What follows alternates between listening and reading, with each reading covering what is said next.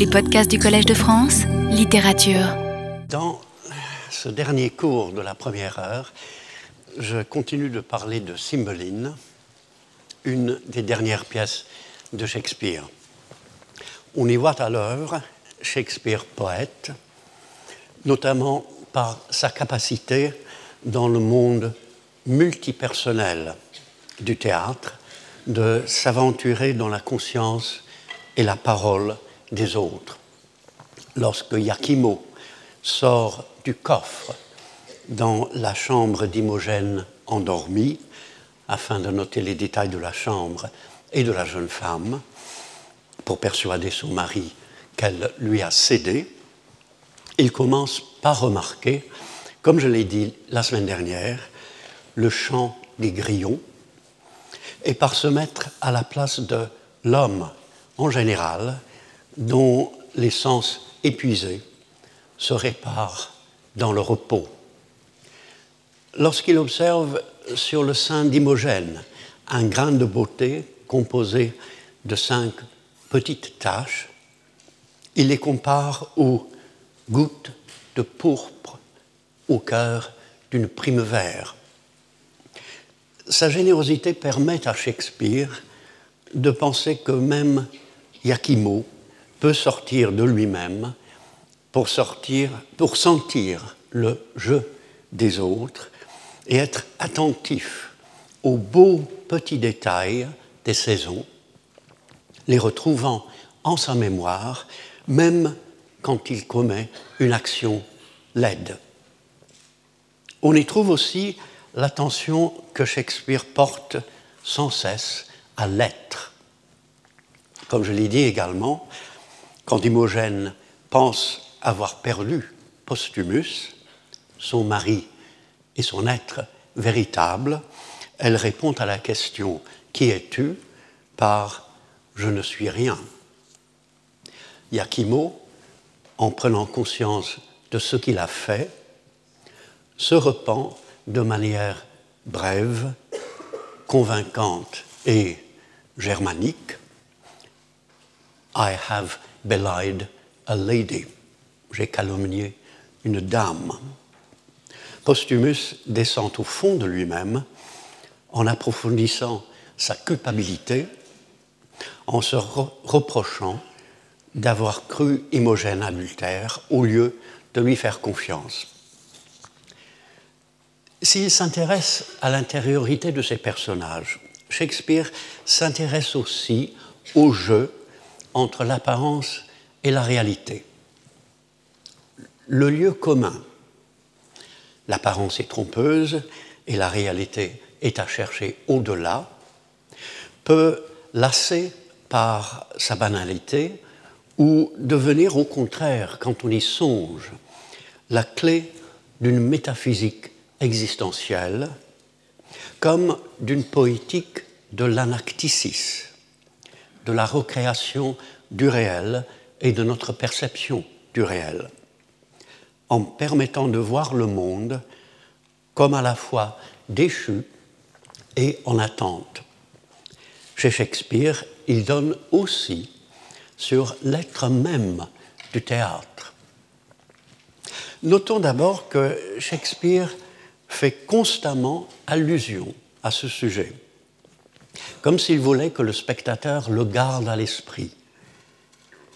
Dès le 3e vers de la pièce, un gentilhomme anonyme explique à un autre, qui vient sans doute d'arriver à la cour de Cymbeline, que les visages des courtisans semblent aussi irrités que celui du roi, que tous font mine de partager sa colère contre le roturier Postumus pour avoir épousé sa fille Imogène, alors qu'ils sont tous heureux de ce mariage. Il dit, au vers 13, que les gens de la cour « wear their faces », littéralement « portent leur visage », en les ajustant sur celui du roi, comme pour introduire déjà l'idée de déguisement. Dans la conversation entre Iachimo et Imogène, Shakespeare utilise deux autres formules inhabituelles et remarquables. Iachimo admire chez la princesse « all of her », that is out of door, tout ce que l'on voit de ses dehors, mais littéralement tout d'elle qui est dehors. Imogène trouve, dit-elle, que la lettre de Postumus réchauffe « even the very middle of my heart », jusqu'au cœur même de mon cœur. Observant Pisanio, qui hésite à lui dire que Postumus a ordonné sa mort à cause de son supposé adultère, Imogène lui demande pourquoi un soupir s'échappe « from the inward of thee », du fond de ta poitrine, mais littéralement, et encore une fois, étrangement, du dedans de toi. Et continue aussitôt en affirmant que même une figure peinte comme la sienne suggérerait une perplexité insondable.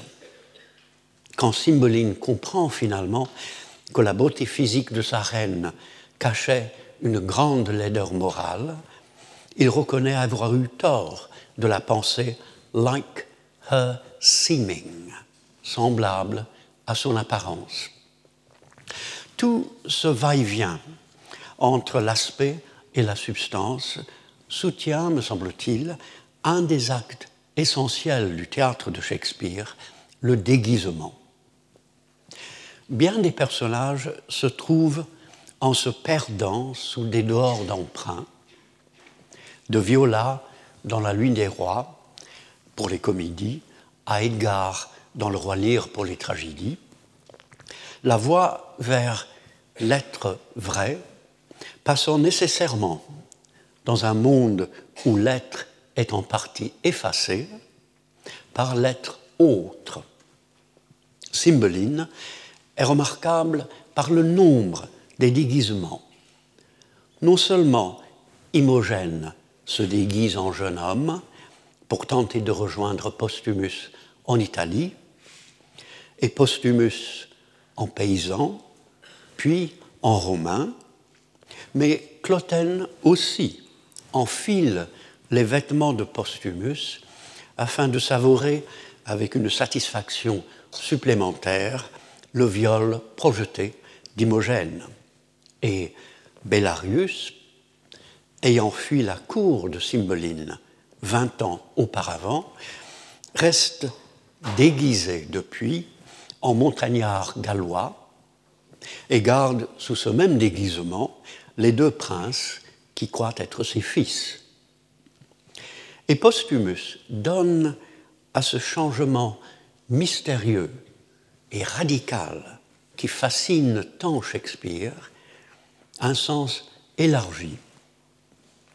Habillé en paysan, inconnu, et se précipitant vers le danger dans le but de purger sa faute, son manque de confiance en Imogène, il compte mourir vaillamment et se dit pour conclure « To shame the guise of the world, I will begin the fashion, less without and more within.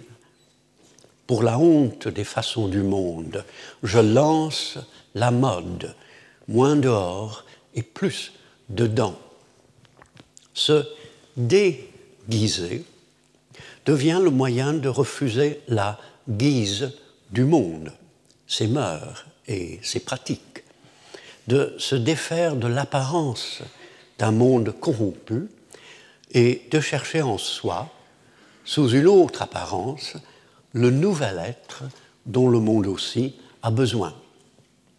Postumus reprendra cette idée lorsqu'il se réveillera d'un grand rêve pour trouver sur sa poitrine un beau papier contenant un oracle auquel il dit « Be not, as is our fangled world, a garment nobler than that it covers. » Ne sois pas, comme notre monde raffiné, un vêtement plus splendide que ce qu'il couvre. Il me semble que Shakespeare associe à l'acte du déguisement l'acte de passer, durant la pièce, dans une seconde réalité. On connaît l'importance pour le sens de son théâtre, du bois près d'Athènes, par exemple, dans Le son du nuit d'été, de la forêt d'Ardennes, dans Comme il vous plaira, Belmont, dans Le marchand de Venise, la Bohème, dans Le conte d'hiver, la Lande, dans Le roi Lear, ou l'île, dans La tempête, où toute l'action de la pièce s'est retirée. Ces lieux, à la fois réels et autres, sont l'occasion pour les personnages de changer, de se trouver, de découvrir d'autres dimensions du vécu et même de l'univers.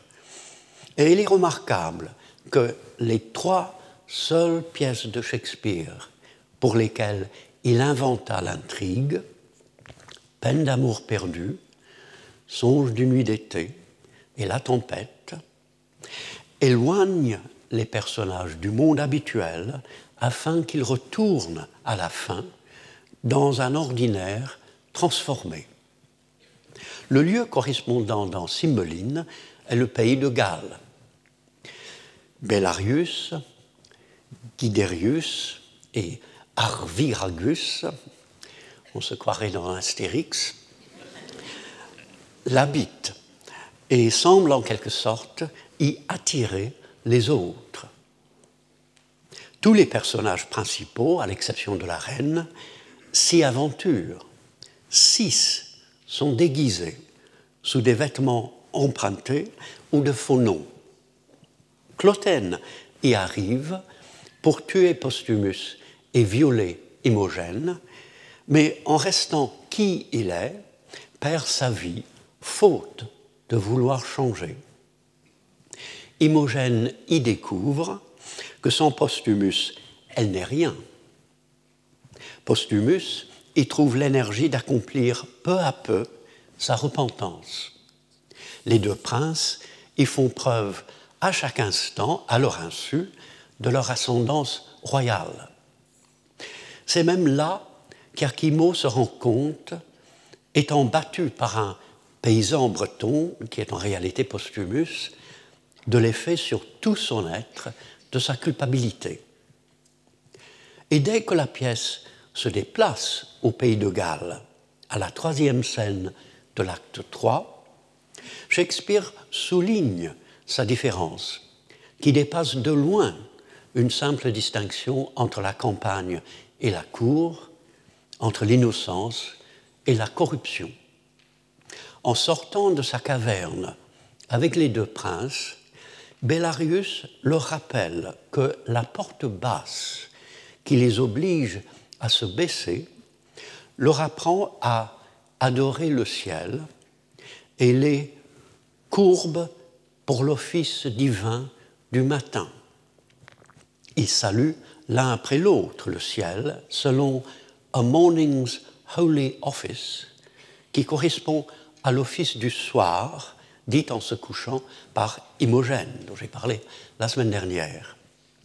Ces premiers mots gallois éclairent tout ce qui se passera dans cette autre contrée de la pièce. Et je sens qu'il est question de nouveau et en profondeur du théâtre. J'ai parlé dans le premier cours de l'année de Deux gentilshommes de Vérone, en suggérant que Shakespeare réfléchit dans ce qui fut peut-être sa toute première pièce au rêve que constitue le théâtre. Le théâtre est le seul genre littéraire qui soit matériel et visible, où œuvres, comédiens et spectateurs sont plongés dans le monde immédiat des sens. Mais c'est en même temps un spectacle, un simulacre, une fiction qui s'incarne dans des faits, comédiens, costumes, décors, qui sont eux-mêmes fictifs. Valentin, qui voit dans la forêt, sans être vu, la femme qu'il aime, poursuivie par son meilleur ami, se dit, selon la ponctuation de la première édition de la pièce, « How like a dream is this? I see and hear. » Comme ceci ressemble à un rêve. Je vois et j'entends. On dirait la voix du spectateur devant le songe du réel. Tout ressemble au théâtre et ne ressemble pas à notre réalité hors théâtre. Le rêve étrange du théâtre constitue le lieu et le temps où tout change et peut continuer de changer. Le théâtre, comme je l'ai dit, est le signe le plus palpable et le plus complet du changement possible du monde. Le miroir que le dramaturge tend à la nature est un miroir transformant. Cymbeline permet d'aller plus loin dans l'idée de théâtre en proposant que le théâtre est également un lieu autre où spectateurs et lecteurs peuvent se trouver en changeant avant de retourner dans un monde familier, légèrement transformé par la vision théâtrale. Il est aussi un déguisement qui fait honte à la guise, aux usages du monde, en s'habillant d'une fiction à la fois heuristique et transfiguratrice. Comme les comédiens se déguisent en personnages, les événements se déguisent en histoire et le monde se déguise en pièces de théâtre. Si Shakespeare crée de temps à autre un théâtre dans le théâtre, Pyramidis B dans Songe d'une nuit d'été, la soricière dans Hamlet, ainsi, en faisant qu'Imogène ou Rosaline ou Viola s'habillent en garçon, il crée un déguisement dans le déguisement. Et le théâtre est une apparence où personne n'aime et personne ne meurt. Un dehors trompeur qui donne pourtant sur une réalité plus dense à sa manière que celle que nous connaissons et qui nous invite à nous demander pourquoi nous cherchons à être sciemment trompés et pourquoi cela nous fait tant de bien. Cymbeline encourage à réfléchir ainsi en sondant le théâtre, en rassemblant plusieurs idées et pratiques qui sont autant d'éléments fondamentaux du génie théâtral. Dans cette pièce, qui est parmi ces dernières, Shakespeare écrit une sorte de résumé de son œuvre, où il médite de façon rigoureuse et inlassable sur les rapports entre le théâtre et la vie. D'où la présence d'un masque. Lorsque Postumus, prisonnier, offre aux dieux son repentir et sa vie, il s'endort et fait un rêve joué devant les spectateurs.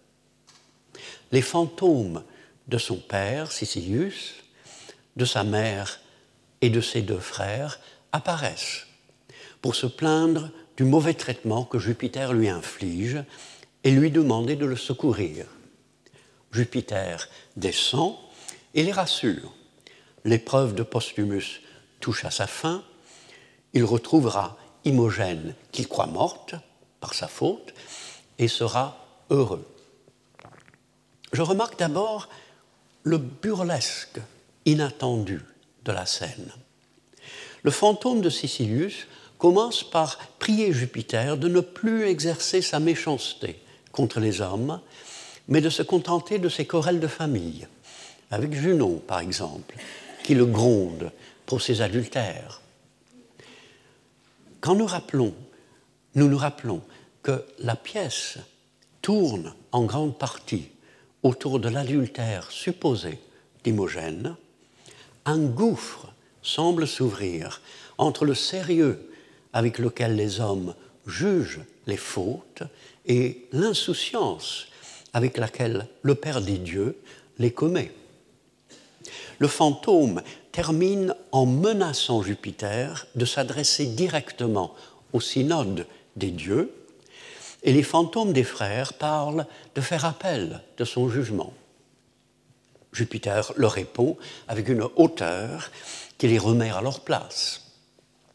On dirait que Shakespeare prend plaisir à se moquer des dieux latins, à la fois humains et surpuissants, attirants et risibles, mais on sait aussi que le dieu chrétien est évoqué à deux reprises. Le fantôme de Sicilius appelle Jupiter le père des orphelins, en citant, pour ainsi dire, le psaume 68. Et Jupiter déclare soudain, avec un changement de perspective encore plus étonnant, « Whom best I love, I cross », qui j'aime le plus, je combats, en expliquant que ces bienfaits, ainsi différés, en sont plus doux. Il rappelle la lettre aux Hébreux, celui que le Seigneur aime, il le châtie, et aussi, ajouterai-je, l'Apocalypse, qui après les mots « Tous ceux que j'aime, je les reprends et les châtie », continue « Ayez donc du zèle et repentez-vous ». Juste avant de s'endormir et de faire ce rêve que nous regardons, Postumus s'évertuait, en effet, à se repentir. Mais pourquoi ce mélange de satire et de piété? Shakespeare suggère, d'une part, une dimension surnaturelle à l'action de la pièce, que l'on sent ailleurs, dans les prières du soir et du matin d'Imogène et des trois Gallois, et dans les repentirs de certains personnages. On la sent aussi dans la prodigieuse invraisemblance de tant de rencontres déterminantes au pays de Galles, et dans le sentiment chez Pisanio, c'est au ciel d'agir, et chez Cymbeline, puisse le ciel tout réparer, que la providence est un dernier recours.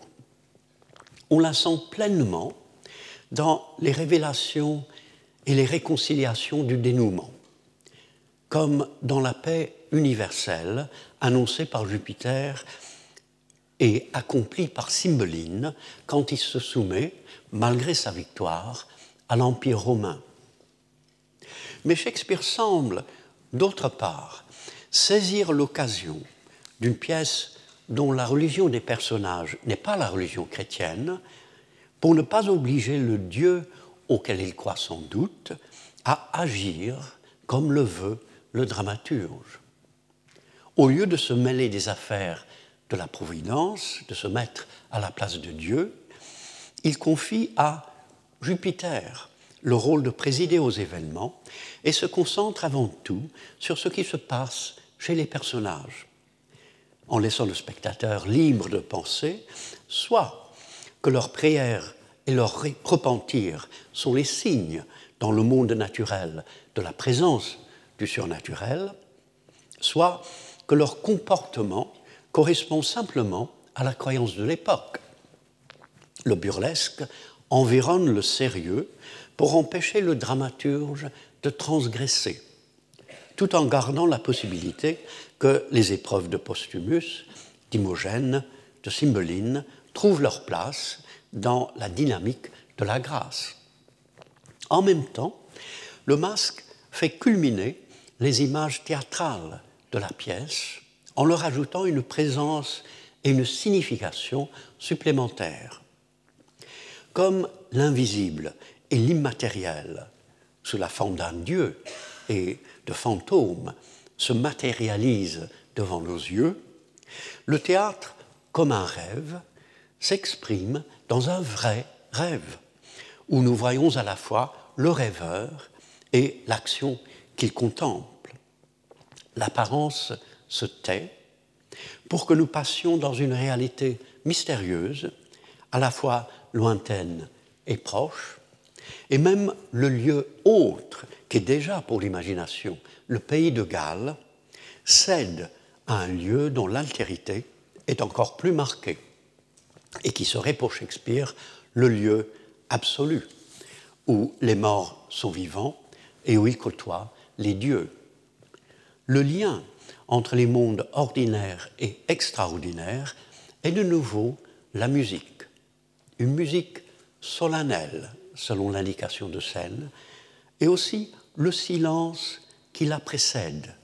Postumus disant, juste avant de s'endormir, « Oh, Imogène, I'll speak to thee in silence.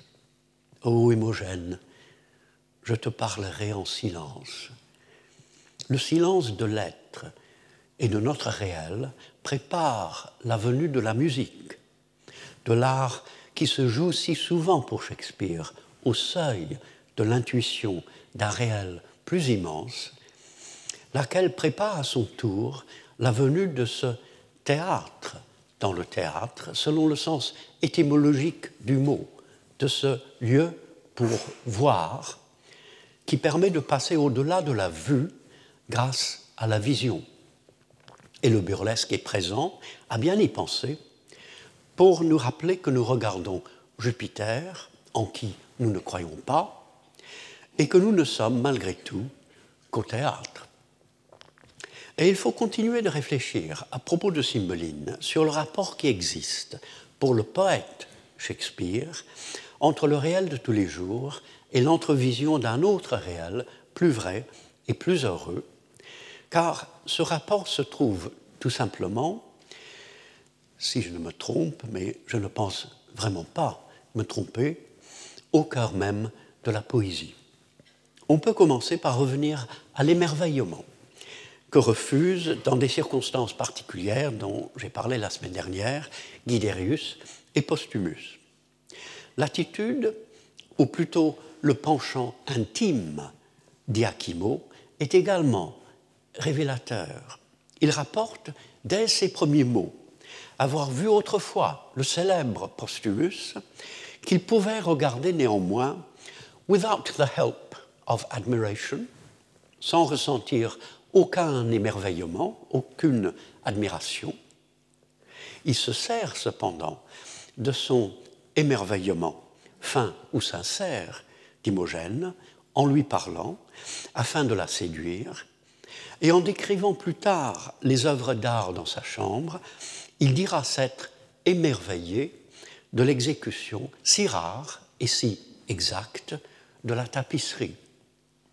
Shakespeare étudie chez Iachimo un rapport ambigu à l'émerveillement, le désir d'être aussi maître de son étonnement que de ses paroles, de ne pas céder à ce sentiment soudain qui vous envahit, vous met en question et vous ouvre à ce qui vous dépasse. Il est significatif qu'Iachimo s'émerveille véritablement quand il n'y a personne pour le voir, quand il se trouve dans la chambre d'Imogène endormie. On peut revenir à la petite phrase du seigneur breton qui provoque la colère de Postumus. « This was strange chance, a narrow lane, an old man and two boys. » Voilà un étrange hasard, un chemin étroit, un vieillard et deux garçons. Le Seigneur s'émerveille, en effet, et même si, en un sens, il n'a pas le droit, n'en a pas le droit, étant un fuyard qui s'étonne du courage des autres, sa poésie est saisissante et parfaitement conforme à l'un des modes de la poésie shakespearienne, avec un minimum de moyens et avec des mots, pour ainsi dire, prosaïques, elle offre à l'imagination un lieu et un événement. Elle évoque le hasard, la bonne chance qui semble gouverner l'action, et elle renforce l'idée de l'étrange. Comme la pièce s'ouvre au surnaturel, elle pénètre aussi, en effet, au dernier acte, dans le domaine de l'étrange et du merveilleux. L'armée romaine met en déroute les Bretons, ceux-ci reprennent l'initiative contre toute attente, et la réaction apparemment simple du général romain, « It is a day turned strangely », la journée a étrangement tourné, signifie non pas qu'il est surprenant de perdre ainsi la victoire que l'on croyait tenir, mais que l'étrange est intervenu. L'étrange est le lieu autre qu'est le pays de Galles, où tous les personnages finissent par se retrouver et où tant d'identités cachées sont dévoilées, s'associe finalement dans ce commentaire de Cymbeline. We meet here so strangely. Nous nous rencontrons ici de façon si étrange. Si le mot wonder, émerveillement, paraît peu, le fait de s'émerveiller sous-tend le dénouement. La réaction de Cymbeline et de Postumus, en apprenant qu'Imogène n'est pas morte et qu'elle est présente devant eux sous le déguisement d'un page, ou plus précisément qu'elle gît à terre, Postumus l'ayant frappé en pensant qu'un page insolent voulait se mêler de ses souffrances, et de dire l'un après l'autre « Does the world go round? How comes these staggers on me? » Le monde tourne-t-il? D'où me vient ce vertige? C'est curieux. La stupéfaction et une immense joie naissante provoquent chez eux le même vertige que chez Théétète dans le dialogue de Platon, la profondeur d'un problème logique qui semble mettre en question la cohérence du réel.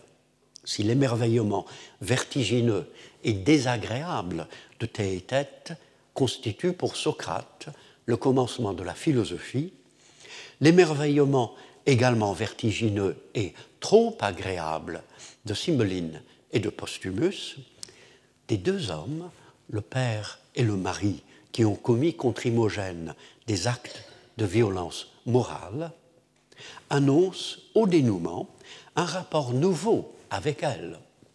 Elle devient, nous l'avons vu, l'âme de Postumus, et Cymbeline lui dit « My tears that fall » Prove holy water on thee, que mes larmes en tombant deviennent une eau sainte sur ta tête. Il s'écrit encore, If this be so, the gods do mean to strike me to death with mortal joy. S'il en est ainsi, les dieux veulent m'abattre d'une joie mortelle. La joie émerveillée, qui est la fin de la comédie shakespearienne, ou tout simplement la fin de la comédie, est associée en quelques mots à la mort et au Dieu et devient très clairement l'émotion ontologique qui permet de franchir un seuil. Puis, lorsque sa fille revient à elle et parle, Cymbeline reconnaît « the tune of Imogène », le son de sa voix, mais littéralement l'air, la mélodie d'Imogène. Dans une pièce où la musique est le signe, comme toujours dans l'œuvre de Shakespeare, d'une harmonie à atteindre, à la fois transcendante et immanente, et où le devin dira à la fin « The fingers of the powers above do tune the harmony of this piece ». Les puissances d'en haut règlent de leurs doigts l'accord harmonieux de cette paix. Sa mélodie met Imogène en contact avec l'ensemble ordonné du réel et l'offre à Cymbeline. D'où aussi les quelques allusions aux anges. Un capitaine breton, après la victoire inattendue contre les Romains, rapporte que dans l'armée, je cite, « On croit que le vieillard et ses fils étaient des anges. Imogène paraît un ange du ciel à Iachimo quand il pénètre dans sa chambre et se sent environné par l'enfer. Et un ange ou un parangon terrestre à Bellarius qui la découvre déguisée dans la caverne. Arviragus trouve qu'elle chante comme un ange. Ces petits détails que l'on ne remarque pas nécessairement et qui commençaient peut-être à s'accumuler sans que Shakespeare en fût aussitôt conscient. Certains mots s'accrochent à la mémoire quand on écrit et agissent parfois d'eux-mêmes, créent peu à peu une certaine idée que le ciel intervient dans l'action de Bellarius et des princes, qu'Imogène, sans cesser d'être parfaitement naturel, suggère le surnaturel et permet de l'entrevoir, que le lumineux plane sur les événements et sur les personnages. Bellarius va jusqu'à appeler « reverence », la déférence pour les gens socialement supérieurs, « that angel of the world », cet ange du monde. On compare ce passage avec la longue tirade d'Ulysse dans Troilus et Cressida sur la hiérarchie, où l'ordre dans la société est perçu comme un reflet de l'ordre universel des astres. Appelé ange, cependant, ce qui organise et garde la paix entre les hommes, donne à l'idée une autre dimension et laisse penser encore une fois que le monde connu en frôle légèrement un autre. Comme dans Tout est bien qui finit bien, le dénouement n'est pas trop simplement heureux. Il est vrai que la critique récente appelle Cymbeline une tragicomédie. Et bien que le terme ne soit pas shakespearien, la pièce paraît le justifier. Quand Imogène semble toucher le fond, en répondant à Lucius « I am nothing », « je ne suis rien » ou, selon la forme exacte de l'anglais, qu'il est dommage de ne pouvoir adopter en français, « je suis rien », Lucius l'encourage à essuyer ses larmes car « some falls are means the happier to arise ». On tombe quelquefois pour mieux se relever. En commentant les épreuves de Postumus, Jupiter assure les fantômes qu'il sera « happier much by his affliction made », d'autant plus heureux qu'il aura plus souffert. Les deux expressions se répondent. Elles promettent à la femme et au mari, aux personnages centraux, un sort finalement tout à fait désirable, mais isolées du contexte, elles évoquent surtout la première qui pourrait exprimer une sagesse proverbiale et lénifiante. On tombe quelquefois pour mieux se relever. Beaucoup d'ouvrages faciles et certaines adaptations de Shakespeare fondées sur un optimisme mal averti des faits de la condition humaine, comme Le Roi Lear de Nahum Tate, où Lear ne meurt pas et où Cordelia finit par épouser Edgar. Shakespeare ne s'aveugle jamais ainsi. Et je vois un petit signe de sa lucidité dans le rapport entre les premiers vers de la pièce et les derniers. Au début, « You do not meet a man but frowns. Our bloods no more obey the heavens than our courtiers still seem as does the king. » Tous ceux que l'on croise froncent le sourcil. Notre sang n'obéit pas plus au ciel que nos courtisans semblent ressentir ce que ressent le roi. À la fin, « In the temple of great Jupiter, our peace will ratify, seal it with feasts. Set on there, never was a war did cease, our bloody hands were washed with such a peace. » Allons dans le temple du grand Jupiter, ratifier notre paix, la sceller avec des fêtes. En avant, jamais guerre ne se termina, les mains encore sanglantes, par une paix pareille. On devine ici le travail presque secret de Shakespeare poète, qui remarque ses correspondances. Pourtant, on passe d'un ciel qui ne signifie que les étoiles qui détermineraient nos tempéraments, au dieu Jupiter, qui est censé avoir tout conduit vers les retrouvailles et vers l'harmonie des nations, et en même temps d'un sang qui canalise les tempéraments à un sang vital que l'on répand dans les combats et que les personnages n'ont pas eu le temps de laver de leurs mains. Comme on va vers le vrai ciel, on va également vers la mort sanglante. Le dernier vers d'une tragicomédie garde présente, sans du tout la confier à un passé oubliable, la violence qui n'a pas cessé de sévir. Autre signe que la pièce ne dépasse pas les malheurs pour s'installer dans un bonheur ignorant, le personnage de Clotène. Prince et prétendant d'Imogène, il joue néanmoins le rôle du clown, auquel son nom l'apparente, clown, venant probablement de clot, ou motte de terre. On entend parfois chez Clotène des saillies de clown, qu'accompagne toujours, cependant, la trivialité du personnage. L'ambassadeur romain veut-il que les Bretons paient un tribut annuel à Auguste ? La Bretagne est un monde à elle seule, répond Clotène, et nous ne paierons rien pour porter nos propres nez. Et un peu plus tard, si César peut nous cacher le soleil avec une couverture, ou mettre la lune dans sa poche, nous lui paierons tribut pour avoir de la lumière.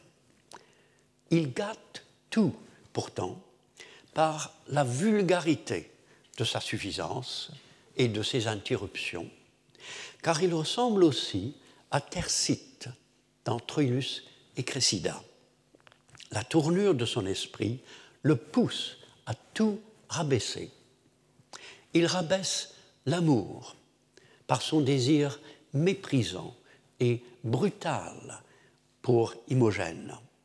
Il rabaisse la poésie de l'amour en disant « I love and hate her », je l'aime et la hais, en rappelant la riche tradition des réflexions sur l'abîme de l'amour-haine, issue de l'Odi et Amo de Catulle, mais en pensant seulement d'une part au charme physique de la princesse et d'autre part à la médiocrité de son jugement qui lui fait préférer Postumus. Il rabaisse la comédie en représentant ainsi son projet de violer Imogène après avoir assassiné son mari. « She hath despised me rejoicingly, and I'll be merry in my revenge. » Elle s'est fait une joie de me dédaigner et je me ferai une fête de me venger. Il rabaisse la religion, remarquant que les vêtements de Postumus qu'il a mis lui vont bien. Il se demande pourquoi la femme de Postumus ne lui irait pas aussi, puisqu'elle a été faite par celui qui a fait son tailleur.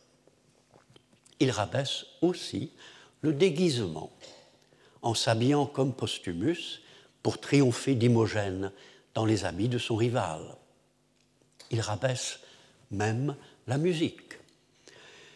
Lorsque Bénédicte trouve étrange, dans beaucoup de buriporiens, « that sheep's guts should hail souls out of men's bodies », que des boyaux de moutons arrachent l'âme du corps des hommes, il mentionne la matière peu poétique dont sont faites les cordes des instruments afin de saisir l'étrangeté de la musique, qui produit un effet très élevé avec les moyens les plus bas. Lorsque Clotène donne une aubade à sa belle, cependant, il suppose que si elle ne se laisse pas amadouer, c'est à cause d'un défaut de ses oreilles, which horse hairs and the calves guts can never amend, auquel ni crin de cheval, pour les archers, ni boyau de veau, pour les cordes, ne peuvent remédier. Il rabaisse, à bien y penser, presque tout ce à quoi Shakespeare s'intéresse dans Cymbeline, son rapport à la musique manifestant surtout son être désaccordé. Et que ce lourdeau soit réduit par Guiderius à un corps sans tête semble horriblement ironique et juste. Mais ce cadavre, par lequel Shakespeare, en renouant avec la mutilation et les autres atrocités de Titus Andronicus, qui fut peut-être sa première tragédie, ouvre sa comédie au cauchemar, demeure dans la mémoire du spectateur. Tout ne finit pas absolument bien dans une pièce où le clown devient un personnage principal, dénigreur et sinistre. La vie nouvelle, finalement, ne fait pas oublier la mort. L'autre scène qui hante la mémoire est celle des obsèques d'Imogène, qui n'est en réalité que droguée. Comme dans la première, avec Iachimo, tout tourne autour d'Imogène, bien qu'elle dorme, qu'elle se trouve ailleurs, dans un autre monde.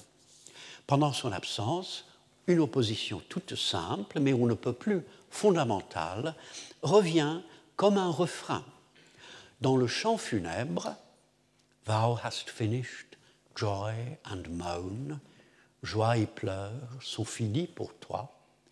Dans les paroles de Bellarius, devant les corps d'Imogène et de Clotène, « Their pleasures here are past, so is their pain », leurs plaisirs ici-bas sont passés, ainsi que leurs peines. Et dans la réaction d'Imogène, en voyant à son réveil, les fleurs épandues et un cadavre. These flowers are like the pleasures of the world. This bloody man, the querant. Ces fleurs évoquent les plaisirs du monde. Cet homme sanglant, ses peines. On remarque moins, néanmoins, ces deux faces de la condition humaine que le pouvoir suprême de la mort, de la poussière que tous deviennent et où aboutissent toutes les entreprises des hommes, y compris la science qui se bat contre la mort. Je cite le sceptre, le savoir, la médecine. Shakespeare semble profiter de la nature païenne de la cérémonie pour oublier l'espérance, pour laisser le spectateur s'imprégner de l'idée de la mort au cours d'une scène prenante où survient un poème particulièrement mémorable, « Fear no more, the heat of the sun ». Et ne sommes-nous pas en présence, encore une fois, du théâtre? Les obsèques ne sont pas nécessaires à l'action de la pièce. Afin qu'Imogène soit persuadée de la mort de Postumus, il suffirait que Bellarius et les deux princes la croient morte et qu'ils la placent à côté du corps décapité de Clotène qui a mis les vêtements de Postumus. Les obsèques sont la représentation parfaite du simulacre qu'est le théâtre, de la fiction visible qu'il fait dérouler devant nous. Sachant qu'Imogène est en vie, nous regardons l'illusion théâtrale, qui serait illusion si même Imogène avait pris du vrai poison, car l'actrice ferait semblant. En connaissance de cause, la scène dévoilant, par la méprise de Bellarius et de ses fils, son statut de trompe-l'œil. L'art de Shakespeare consiste aussi à nous faire ressentir des émotions proches de celles que nous ressentirions devant Imogène morte, afin d'avoir conscience, s'il nous intéresse de réfléchir ainsi, de la nature fictive, mais non moins réelle, de tout ce que nous éprouvons au théâtre. Si le masque de Jupiter évoque la vie des morts et des dieux, les obsèques évoquent la mort nue, le retour du corps à la poussière de la terre. Imogène reprend connaissance devant nous. Elle ne ressuscite pas, mais on peut néanmoins penser à une résurrection.